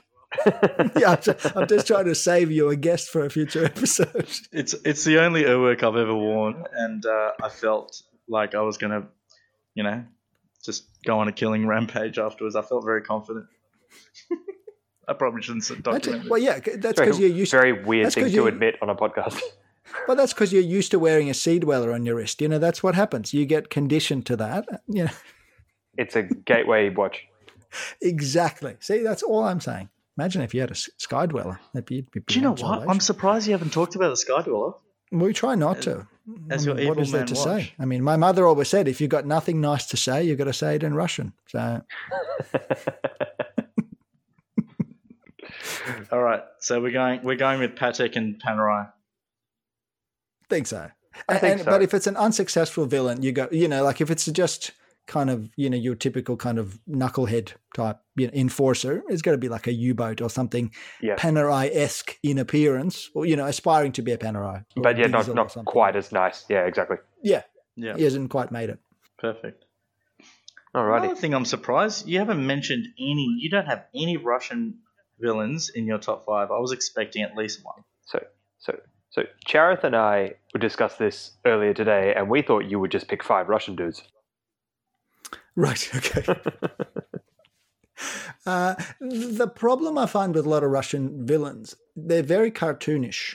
You know, Yeah. uh, you know, like I mean, we've gone kind of. I guess we've gone through the the peak Russian villain was kind of late nineties, early. You know, the like Yes. the early the Reagan era. We did Yeah, talk about that this. was- Yep. yeah, like Rambo style, you know, it was always blow, forever blowing up, just cartoonish, you know, Russian colonels, or like, or, or or Rocky, you know, like that Ivan Drago was your hmm. typical, you know, typical Russian villain, played weirdly by Dolph Lundgren, who is from Sweden, Denmark, somewhere, Yeah. Scandinavia Scandi somewhere. country, Yep. Scandi country somewhere. Yeah, yeah. So, so he was like the the prototypical Russian villain, right? But then we kind of then kind of Hollywood abandoned Russian villains when you know Putin came into power, and they thought, hmm, you know, shit, this guy's actually actually evil as opposed to incompetent. Um, so let's not push too many buttons. And well, like recently, we've come back to Russian villains with like you know through somebody like John Wick, you know, like the, that Yeah. whole Russian mafia style. Yep. they're very cartoonish. Like they're not sophisticated villains. At least, at least the ones I could think of. I mean, you guys might have a better Russian villain that I'm not aware No, of. well, so we we discussed uh, we discussed Ivan Drago, uh, Yep. the entire cast of bad guys in the movie Air Force One, starring Harrison Ford. Oh yeah, yeah, yeah. That's not bad. uh, Gary Oldman. Who else did we get? The, the Russian bad guy there. yeah, Ga- Gary Oldman was the main bad guy. Yeah, he's a great actor, fantastic actor. The, the other thing I find really funny is when um, they can never get the Russian language right. Like they can hire a great actor and then they just like dub the Russian in. It's always really jarring, you know, when you hear like the Russian language spoken badly by by a Well, Russian villain. It's really Have you have you seen the movie Rounders? Rounders, yes, yes, yes, with um, John Malkovich. Ed Norton, Johnny Yeah, Malkovich plays Teddy KGB, uh, Yeah, the the local Terrible. Gangster slash poker poker king, Yeah. and it is Yeah. hilarious. Apparently, whilst making the film, they just couldn't deal with it. Like they were just laughing throughout, and and Malkovich was getting pissed off because he's actually going Sure. for it, and they're just like Yeah, it's just terrible. Yeah, yeah, yeah. yeah. Um, another really good. I've got to tell you this story. Yeah, sorry. Totally. Sorry. Yeah. No, no, I was gonna. No, no. You, you finish your story, and I'll tell you my. Oh, I was just going to say another really good comic Russian bad guy was Boris the Blade in Snatch. I don't know if you remember. Oh, I him. had him Yes. on my long list. Yes, yes. Also, weirdly played by like Rade Serbedzija from like Serbia or somewhere as well. Yes. Like they couldn't get a Russian actor to play a Russian character, Yeah. but that is very funny. Also, some Yeah. great lines in that movie. yeah, hilarious. Yeah. Um, yeah, it's it's funny we hadn't picked a John Malkovich character for for an evil guy because he plays evil people very well. Like even in um, uh, what was that Nicolas Cage movie? You know, when they escaped from prison uh, on a plane. Oh, Cyrus the Uh, Virus. Con Air. Yeah, Con Air. Cyrus the Yeah, he Virus. was There he good. is. Yeah, John Malkovich was good. Yeah, that's, that's right. He was good in that. that that's not a bad villain. Uh, once again, sophisticated, sophisticated villain. yeah, Uh, Cyrus the Virus is an amazing name. They all have amazing names, man. Oh, You think if you name movie.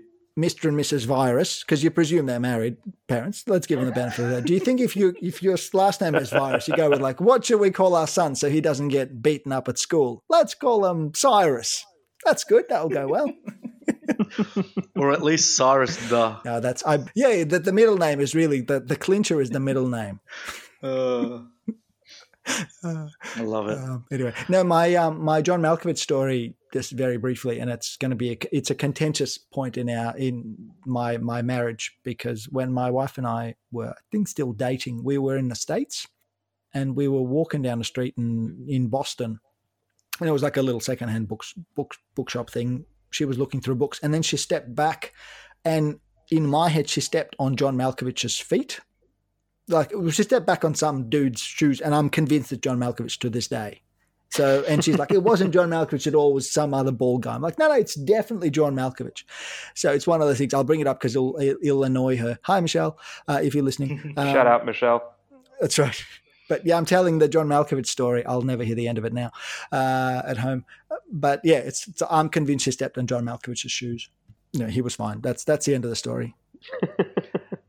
W- Whilst, whilst we're, let's just call this section wife corner. Whilst we're in the wife corner, Can you just explain? I don't take how- part in this section, by the way. yeah, you don't. Sorry. Yeah, I'm not. Yeah. yeah. Go on. So I, I uh, just to, just to, I, I've, this is one. One's a story. One's a question to you, Roman.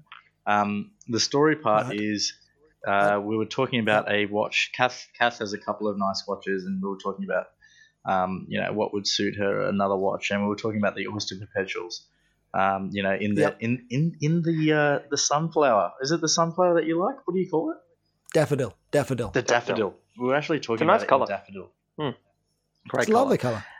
And uh, she's going to hate that I said this, but I, I called it the Oyster Perpetual, and she said, "Is it made out of oysters?" Um, and then asked like how they clean it, would they smell? Like she, these are legitimate questions asked by a very intelligent lady. But my that, that one bombed. Bless. But my Bless her. Bless her. Sh- Shout out, Kath. She's a keeper. She's Shout a out keeper. Kath, Hi, who Kath. a It's a reasonable smart- question. Totally reasonable questions, Kath. Exactly right. Well, she must hate the Nautilus. I mean, that would be forever to clean. I mean, getting into the shell with the little brush that would be that would be a killer. All the Sorry, go tentacles. on. Very weird. Yeah, that's, that's right. Sorry, Charles. Go on. oh, so how do you get away with it? Like I know that you have a With my with a string of affairs or buying of- watches. Like, which bit am I getting away with? your conveyor belt of watches that come in. How do you how do you manage to do this? Do you, do you show your wife every watch that you buy? No, but who who does that? I mean, who, who parade who parades around the house going look love. Um no well we, we should pre- preface this by saying like i do go like i do buy a reasonable amount of watches i do sell a lot of watches as well. So i'm like so my collection is not growing it's kind of morphing because uh, i got to a point where i'm kind of michelle my, my long-suffering wife has sort of made it very clear this has to be a self-funded operation now. So which means you know i have to sell to buy Okay. um so yeah so that's kind of what i do so what i'm so Less what of a I'm currently- conveyor belt and more of a revolving door. kind of thing. That's right. But I'm kind of more in now, like you know, I would sell two and buy one kind of Yeah, thing. You know. Um, but but but what helps as well, like you know, like the way we say, you know, the watches that I buy, they're not, you know, they're not Rolex level, they're not Patek level. You know, I collect indies, but I collect kind of indies from smaller brands who don't charge as much. Is kind of because that's what I'm really into, sort of thing. Sure. So, but yeah, but it's yeah, but no, but no, I don't parade watches around like that. That's that's a recipe for a divorce or you know or you're kind of just encouraging or you're encouraging your wife to develop her own expensive hobby of bags bikes or shoes or whatever it is to be like well if you bought yourself a new watch i'm going to buy myself a whatever like that's just an arms race so I think, but she's very like I don't hide it. She's quite supportive of it because she knows I'm Oh, sensible. good. you know, I'm not going to get us into debt. You know, I'm not. I don't buy stuff that I can't afford. You know, I'm not. I don't buy stuff on credit card that you know that I'll be paying off for the rest, and the house is not mortgaged, so I can buy in the next Greubel or something. you know. You're also Okay. never gonna. You're also never gonna overpay for a Rolex. Uh, Correct, exactly. I mean, that, I think that's if if there's one thing, if there's two things people remember from this episode is one, in you know, Rolex is essentially worn by villains. By That's- that's one thing.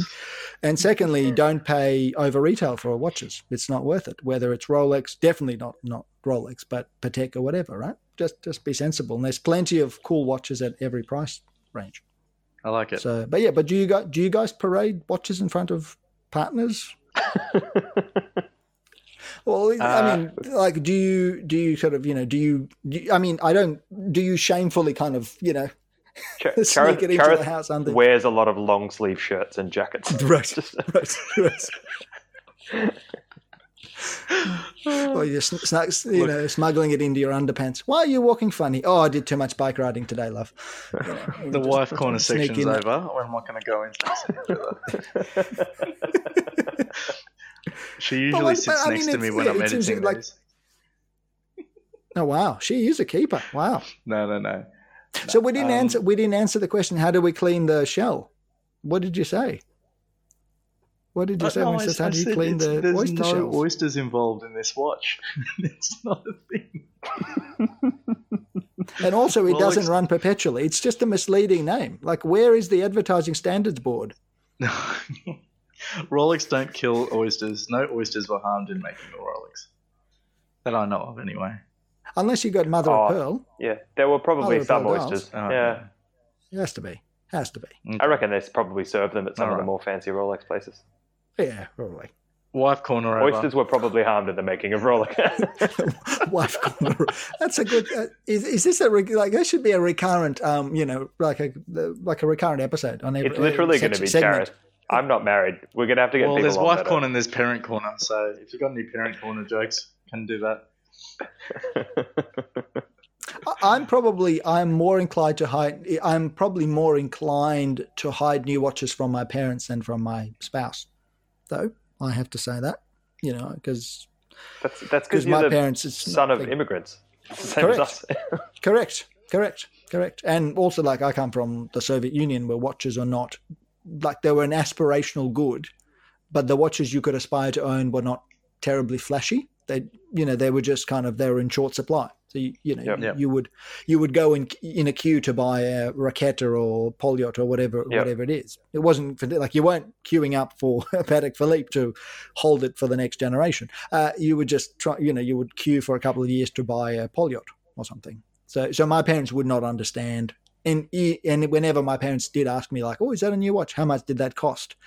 I drastically downplay the value of the watches. We've all done it. Yeah, even though my watches are not spectacularly expensive, but like I would not be, you know, I just I couldn't look them in the eye for the sacrifices they've made to come to this country. So, Yeah. as a Sri Lankan, yeah. and I'm sure Sid will agree with me as an, as an Indian, we it's okay what we say for the price as long as we say that we got a really good deal. Yes. So, so I'll I'll, I'll, say, hey, it's it's ten grand, but this is worth thirty. It's fine. I got a great deal. Oh, I know I see. Right. Okay. That's so you got to anchor it up, and then okay, interesting, interesting. They don't care about how much you spend as long as you got a really really good deal. You didn't get screwed on it. Oh, is that, is that the same Sid in sort of Yeah, Indian I think culture as well? I think subcontinentally is basically the same sort of deal. Yeah. Right. Okay. Yeah. Interesting. Because see, that's- that- see, we're not just yeah. That's educational for our listeners. That's that's good. Yeah. That's that's. that- We that's have gone we have gone right off villains, by the way. Well, I think bring it I think it's time to. Uh, should we go desert island? I think so. Let's do it. Yeah. All right. Okay. So, Where are you guys shipping me off to? Yeah. we are shipping you Uh, off to Rolex uh, Island. where, where, which island? God. Oyster Island. Oyster Island. Somewhere in somewhere in the There's gotta be Pacific one. where where only Rolex knows. Um, so you're in a Yep. deserted island. One watch that Mhm. you own that you will have on that deserted island. What is what is it? hmm How long am I on the island for? Just give me a rough idea. Oh, well, we told Martin 30 years. Yeah. Okay. So, well, let me be the the villain that we've strayed away from. Why the fuck do I need to watch if I'm all alone for thirty years? What Zoom call am I missing for work? Like, Otherwise, why do I this need to game be? doesn't work. Right. Okay. Got it. Okay. No, that's cool. I'll, I'll engage. I'll engage with the question. Just one It's a watch that one, you like- like that you own, man. Okay. So, so all right. All right. Fine. Fine. So, well, I've no, I've actually thought about this. So, if I'm on my own for thirty years or something, uh, I would be less concerned with time. I would need a watch with a calendar. I would need a watch with a perpetual calendar function because I would be more interested in knowing how many days, months, and weeks have gone. Because I would be much more like that would be much more pertinent to me than it's two thirty or two thirty eight, you know, p.m. or something. And I would want a watch that would that has the you know on the calendar function would have four digits, so I could watch my thirty years tick down. if you know what I mean. That is So I actually would incredibly well reasoned. Yeah. I'm not just a pretty face. I mean, some say I'm not even that, but still. Um, yeah, so I reckon I'm picking something like a Jaeger LeCoultre Master Perpetual Calendar that's got calendar with four windows. This is one watch that you don't own, right? Oh, so oh, so this is one watch that I do own. So the first question is All right, so we've answered right. question number two, which is one watch that you Yep. wish you had on the desert island, Yep. Yep. which is the JLC, Master, Master Calendar. Perpetual.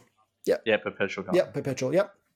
Yep. The watch I do have that I would take with me would be my Citizen Eco Diver, which once again I'll tell you why. It's a solar powered watch. So Mm-hmm. if you're on a desert island for 30 years, you know you're not going to get it serviced, right? So you, you can't go mechanical because that's just going to break. You can't have a quartz because that's going to chew up a battery or two. So you need something that's solar powered. So so two options, right? You either go Citizen Eco-Drive. I, I own one of those solar powered, like three hundred bucks. Nice. Perfect. So you got your Citizen, see, see through. Driver, and your JLC. Yep. I like it. Yep, Master Perpetual. Yep. Next I'm one is three movies to take to the island. That's hard. Um, okay, so let's go with once again. I'm on my own, right? So there's no judgment from other people when they're like, "Oh God, he, he picked Well, those," right? No one else is going There's to a watch it fifth with me, right? question, but yeah, kind of.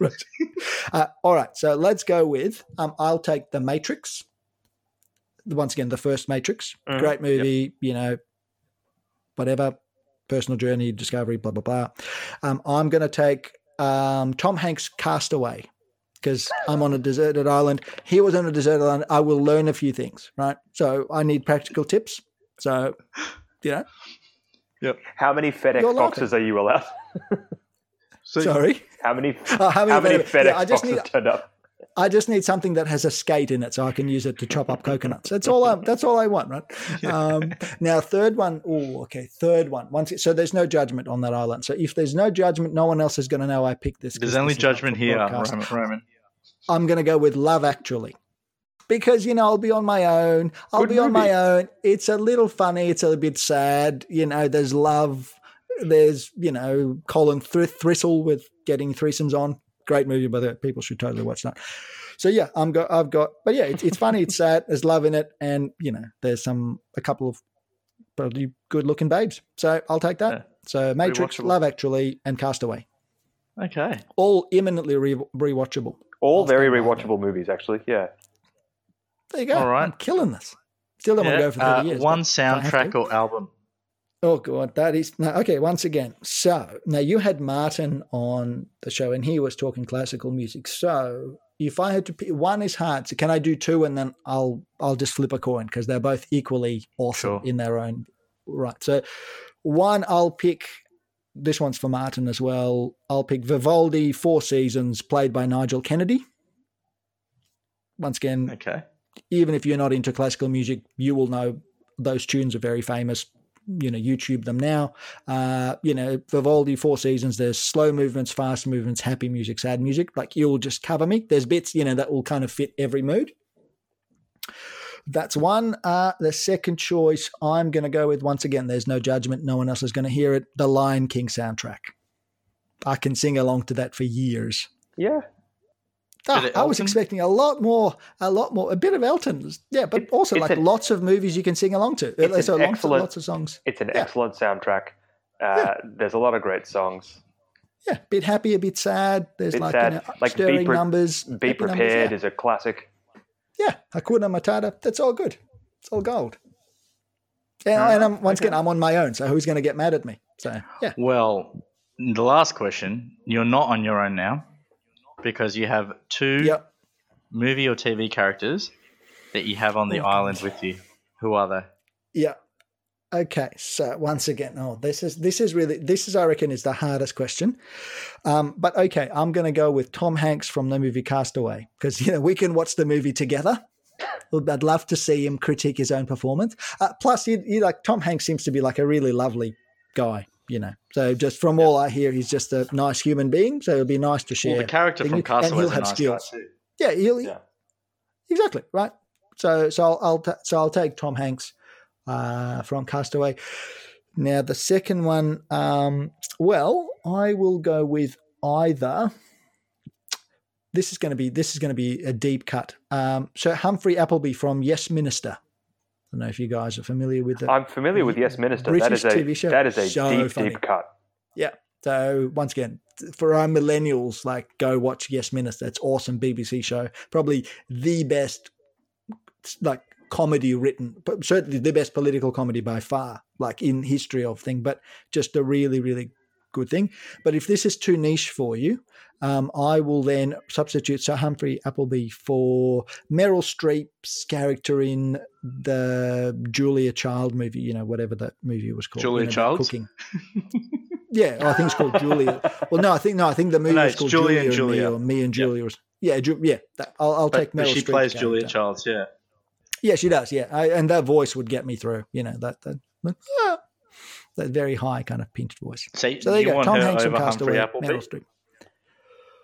I think. Well, well, yeah, yeah. Let's go with Meryl Streep. She'll be more fun. She'll be more fun. Yep, we'll go with that. So you got Tom Hanks Chuck and Nolan. Meryl Streep.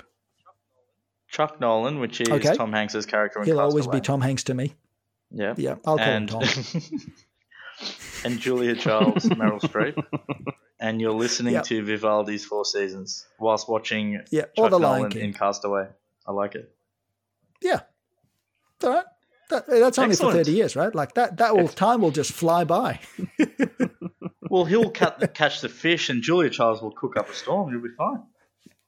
Exactly. I'll just sit. I'll just sit there jamming to Elton John. I mean, that's just that. Uh, that Twelve years will go past before I know. Like before I glance at my perpetual calendar to see how long it's been.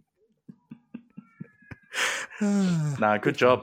That was a good draft. That was a good uh, deserted island. I think. That was I good. agree. Thank you. Some Great good show. choices. I really enjoyed. it. Yeah, yeah. All right. I Can't believe I bluffed well, my way through a movie for a popcorn episode. Unbelievable. No, I think you did That's good. like that's like the. I- ex- I'm operating at the outer edges of my movie knowledge. That's I all I've got. You might have won the draft as well, which is annoying. You did really well in the draft. Yeah, I'll take that. I mean, Keyser There's a Söze cl- was good. There's a clear one-two in the draft, and I think you might be one. Sorry, I'm sorry. But no, I was just about to say, can I, you know, can I surrender my mantle to Sid? No, just no, 'cause- no. I will. I appreciate it, but but uh, I, Can I give him my, you know, my necklace of ears from Colonel Kurtz as like a? you take so this. gross. You take Imagine this. if I turned up to work in one of those. You're an orthopedics. That, this is more plastic surgery. thing, Yeah. right? That's kind of that. Some bones. Uh, weren't they? Weren't they real exactly. bones? They were real human bones in um, Apocalypse Now. Like they were real. I think so.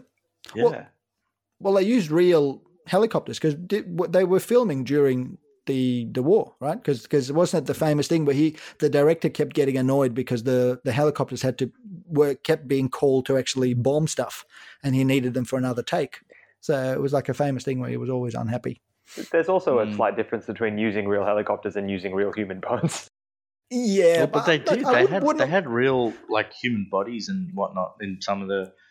I, I just remember. I remember seeing that doco, The Heart of Darkness, which is based Yeah. on Apocalypse Now, which is really good. great book Um, once again. Like we keep talking about books, people should read the books as well. 'cause it's a phenomenal book, The Heart of Darkness, Joseph Conrad. for sure. I think we have hit the end where we can start bringing up the Instagram recommendations. So, Mr. Roman, we'll go let you go No, first. come to me la- no, come to me last. I was just going to say because I knew I've forgotten something, and that was that was one. Uh, yeah, yeah. Come to me last. Okay, Sid, go for it. Okay. So I don't know. I have a history of picking ones that people have already done. So I'm going to attempt to not do that this week. Uh, I found I came across a a page this week called Horology Homies, Mm. um, spelt horology H O R O L O G Y, homies H O M I E S. Uh, apparently, it's four physicians uh, who share this page and have some cool watches on there, and I thought that was quite nice. Varied, uh, varied um, spectrum of, of watches. Not too many Rolexes, Roman. Excellent. Well, That's that's that's that's all I expect from life. You know, it's not much. It's not much to ask. Um, but they've got some cool stuff on here and some nice photos. There's a Daniel Roth, there's um, Cool. Vacheron, that kind of thing. So, horology homies. Nice one. Nice. Uh, so my one is uh, is a bit of an IWC nut. Well, he calls himself an IWC nut. It's Waikato Seven. So it's W A I K A T O Seven. Just uh, Jared, really nice guy. Spread bar New Zealand. He's based over there. Um, but uh, yeah, he's he's really into IWCs. He's got a whole bunch, but he's got he's got a mixture of different watches as well. So, um, but yeah, it's just another person where if you uh, if you message him, he's he's just got a whole bunch of knowledge and he's really enthusiastic about building the community that they have over in New Zealand. Um, yeah, good good dude. Nice. And and yeah, and great to see you know the investment that IWC puts into their celebrity endorsements. You know, it's great to see taking root and blossoming. You know, So you know, you've got to pay respect to the IWC ambassadors who foster the collecting culture. It's great. He he might be a he might be a big uh, Tom Brady or who's the who's the other IWC guys now? James Marsden. Well, James Marsden, I don't know well, but you know, Tom Brady's the deflated football guy, isn't he? yes, like I'm the so glad you said that. I'm so glad you said that. He's the guy. He's the guy who who handles deflated deflated bladders. Fair enough. He's Good for he's him. a six-time. Super Bowl winning goat, all-time great of the of the sport. Just FYI. Yeah, but just they, keep in mind that they all are at some point before we discover all these things. You know, Lance Armstrong won a few races as well. So I'm not saying they're equivalent. I'm just saying, you know, it's a slippery slope. I'm burning bridges. I'm bur- I'm never going to get invited back. You're just dropping all. grenades and walking away. It's amazing. Independent thinking show comes out every week. You know? oh, give us Tell your, your friends. give tell us your your. Instagram recommendation and then give us a plug for Um, independent so the the person I've got is Budge Coutts. So it's B U D G E C O U T T S. Yeah. Uh, so he's a like fantastic. So he's a photographer and a watch nut uh, based in London. I've interacted with him. Just like an awesome dude, takes incredible photos, um, and he's recently done a selection of uh, of horological prints. I've got one literally arrived this week. Um, so this is an unpaid endorsement, mind you. Uh, Mhm. It's not like Rolex, not like Rolex or IWC. You know, we don't do paid endorsements, but really, really cool dude. Like really, really cool guy. Takes some incredible photos. So yeah, and just a nice dude. Wonderful. So that's me. Awesome. Looks looks great. Do you want to do you want to plug uh, do you want to plug uh, independent thinking real quick? Nah, All right. not wor- not not worth it. Just don't just don't listen. It's just rubbish. It's nothing but independence and Rolex bashing. You know, it's just yeah. It's an it's an acquired taste to say it best. Like a White Russian or that pink beret or that, that raspberry beret thing that some of us were drinking today. It's an, an acquired taste, not for everyone. Well, we're, we're all if you're subscribed to Fifth Wrist, it'll it'll pop up with Roman's mug on it, so uh, I'm sure you won't miss it. Yeah, exactly, exactly. Yeah. Just look away. Uh, but no, it's good. So this was great. This was great fun, guys. Thanks for inviting me once and only once. Thanks I'm for guessing. joining us. Thanks for I'm coming. guessing. Thanks for coming. One one and done. but uh, yeah, look, everybody, if you are interested in listening to independent thinking, you know where to find it.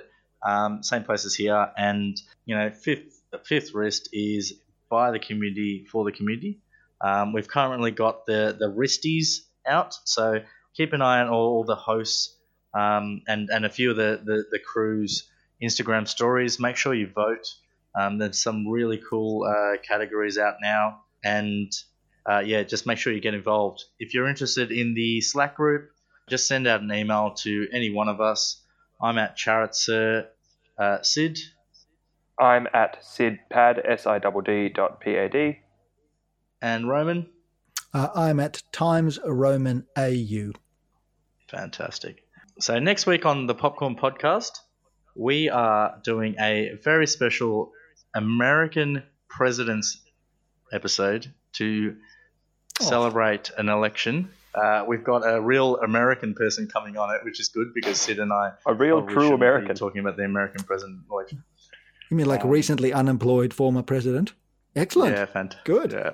So yeah, so uh, yeah, and we've got someone who's really involved with, been involved with the Watch Collectors Vote movement on Instagram and over in, in the states as well. Awesome. Uh, and make sure you all please stay on time. The greatest trick the devil ever pulled was convincing the world he didn't exist.